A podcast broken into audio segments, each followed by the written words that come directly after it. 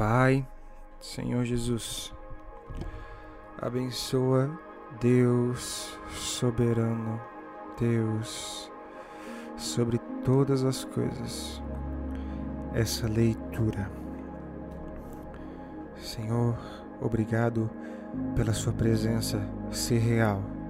Obrigado por me permitir experimentar da Tua glória, da Tua misericórdia diariamente. Que hoje o Senhor me deu uma voz de autoridade através do seu Espírito Santo. Que não seja Deus a minha voz a falar, mas a sua voz dentro de mim. Em nome de Jesus, abençoa aqueles que escutam essa palavra e que ela possa, Deus, encontrar compreensão no coração de cada um. Em nome de Jesus, aquele que é o único caminho, aquele que é a verdade e a vida. Amém.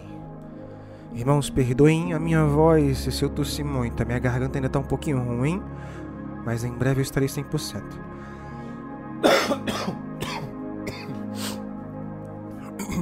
Então vamos lá.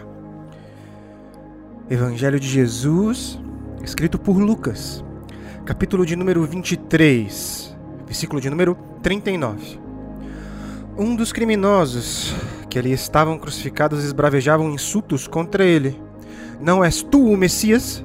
Salva-te a ti mesmo e a nós também. Mas o outro criminoso o repreendeu, afirmando: Nem ao menos temes a Deus, estando sob a mesma sentença? Nós, na verdade, estamos sendo executados com justiça, pois que recebemos a pena que nossos atos merecem. Porém, este homem não cometeu mal algum.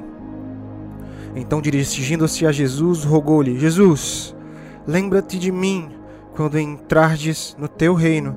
E Jesus lhe assegurou: Com toda a certeza te garanto, hoje mesmo estarás comigo no paraíso. Irmãos, aqui há uma diferença e um debate teológico a respeito do que Jesus disse para esse bandido, para esse criminoso que estava sendo crucificado com ele. Alguns dizem que Jesus não disse hoje mesmo, disse apenas que estará. Outros dizem que é hoje mesmo. E aí nós começamos a entrar numa questão de o reino de Deus é um reino para agora ou para a vinda de Cristo. Mas sabe, isso não importa. Sabe o que importa aqui? O que importa é que Jesus perdoou um criminoso na cruz aos 45 do segundo tempo. Uma vida de erros. Jesus perdoou e assegurou a esse criminoso que ele estaria no paraíso com ele. Incrível, né? Como é incrível esse amor. E aí você pensa, nossa, que absurdo, porque eu tento acertar o dia todo. Eu não sou um criminoso. E talvez eu nem sei se eu entrarei no reino. E esse criminoso que nunca trouxe ninguém a Cristo, pela graça, ele entrou no reino de Deus. Não é incrível isso? E aí, às vezes, a gente se divide em dois sentimentos: o sentimento de quem acha isso uma injustiça e condena, e o sentimento de quem acha isso incrível e aprecia essa graça que vem do Senhor. Sabe, irmãos, eu vou dizer uma coisa, talvez um pouco forte, mas eu vou dizer, porque é o Senhor que está ardendo no meu coração para falar isso. Tem pessoas, ah, como tem pessoas, que fazem com que um erro seu se transforme em um erro para toda a eternidade, para toda a sua vida. Não importa se você acertou um milhão de vezes, um erro é mais do que o suficiente para você ser condenado e lançado no inferno. Mas ainda bem que para Cristo é o contrário. Porque para Cristo você pode ter errado um milhão de vezes, mas se você acertar uma vez em reconhecer a Cristo, reconhecer a graça, amá-lo e recebê-lo, você acertou. esse acerto elimina os seus um milhão de erros, porque esse acerto transforma o seu coração. E aqui vem um outro mal. A gente acha que o papel de transformar é nosso. E aí por isso lançamos pessoas ao inferno em nome de Cristo. Eu vou dar um exemplo prático para vocês. Quando Jesus estava sendo preso por todo aquela aquele aparato de soldados e mestres da lei. Um, um dos seus discípulos puxou a espada e decepou a orelha de um servo que estava ali para prender Jesus. E aí, olha que coisa mais incrível. Jesus olha para esse discípulo, que mais tarde você vai entender que foi João. Ele fala: O que você está fazendo? Por acaso não hei de beber eu o cálice do qual meu pai preparou para mim? Guarda a sua espada.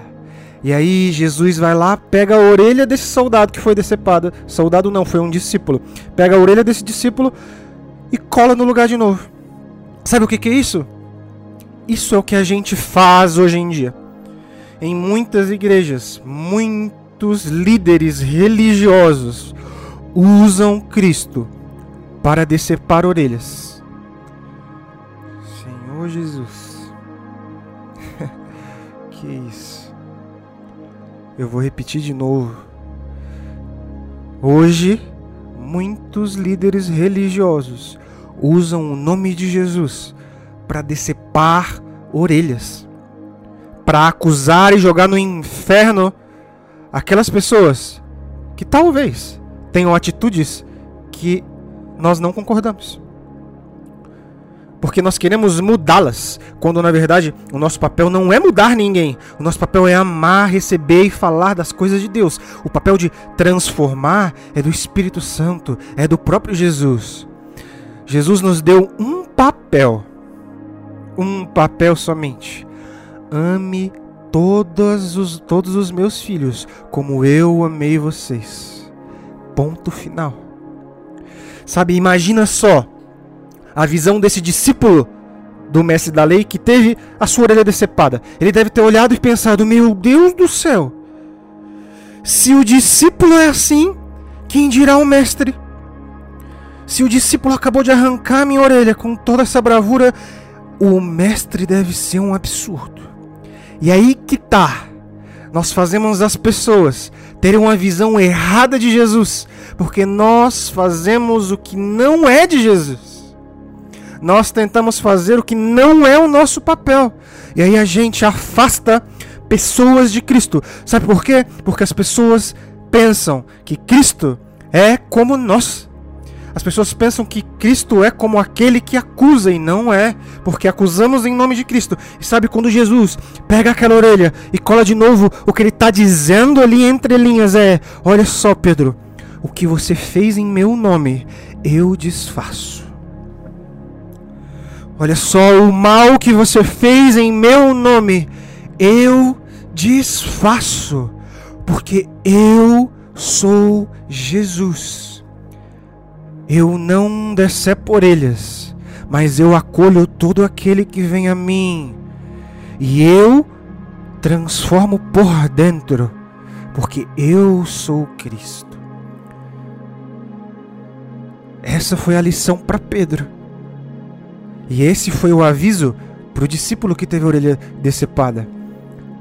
Não faça o mal em nome de Cristo não aponte nem acuse. E aí você vai me dizer: "Ah, mas Jesus, ele ama o pecador, não o pecado". Você tem toda a razão, querido. Jesus ama o pecador e não o pecado, mas não é você o arauto da transformação do coração de ninguém. O seu papel é um: ame todos como Jesus nos amou. Lembra daquela mulher que veio arrastada pelo braço, acusada de traição?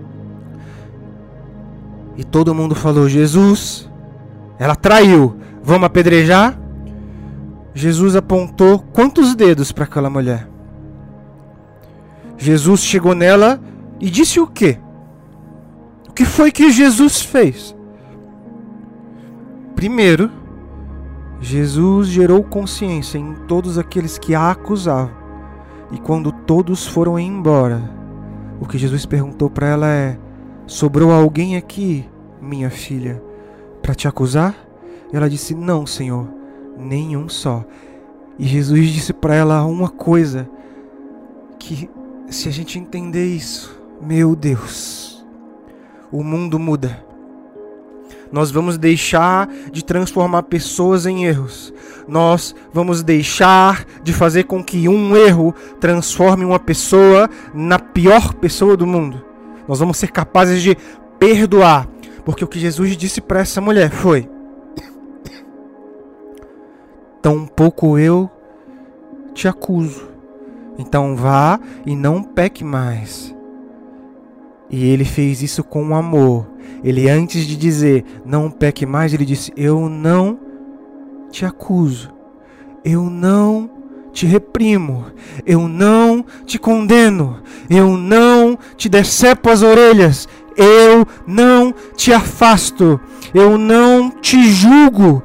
Eu te perdoo. Vá e não peque mais. Aí Jesus fez o papel dele. Sabe, o mal é que as pessoas que apontam dedos olham para a frase vá e não peque mais e esquece tudo que Jesus fez antes. Nós queremos demonstrar muito ódio e pouco amor. Nós queremos demonstrar a justiça que não é nossa, porque nós não somos o juiz. Nós somos réus. Eu e você, querido, que está ouvindo essa mensagem, nós somos réus. Eu errei.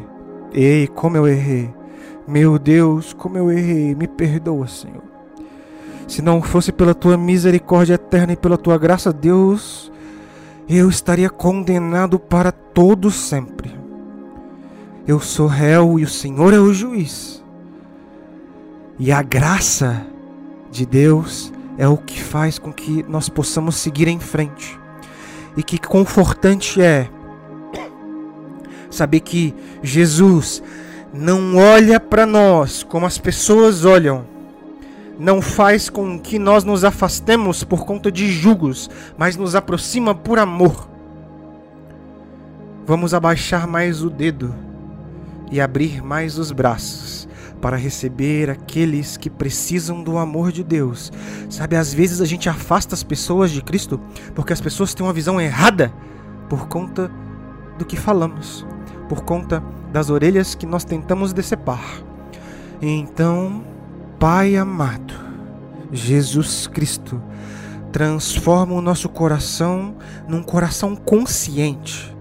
Transforma o nosso coração através do seu amor soberano Pai, nos ensina a ser mais parecidos como o Senhor e menos como nós mesmos. Deus, o que há de bom em mim vem de ti, Deus.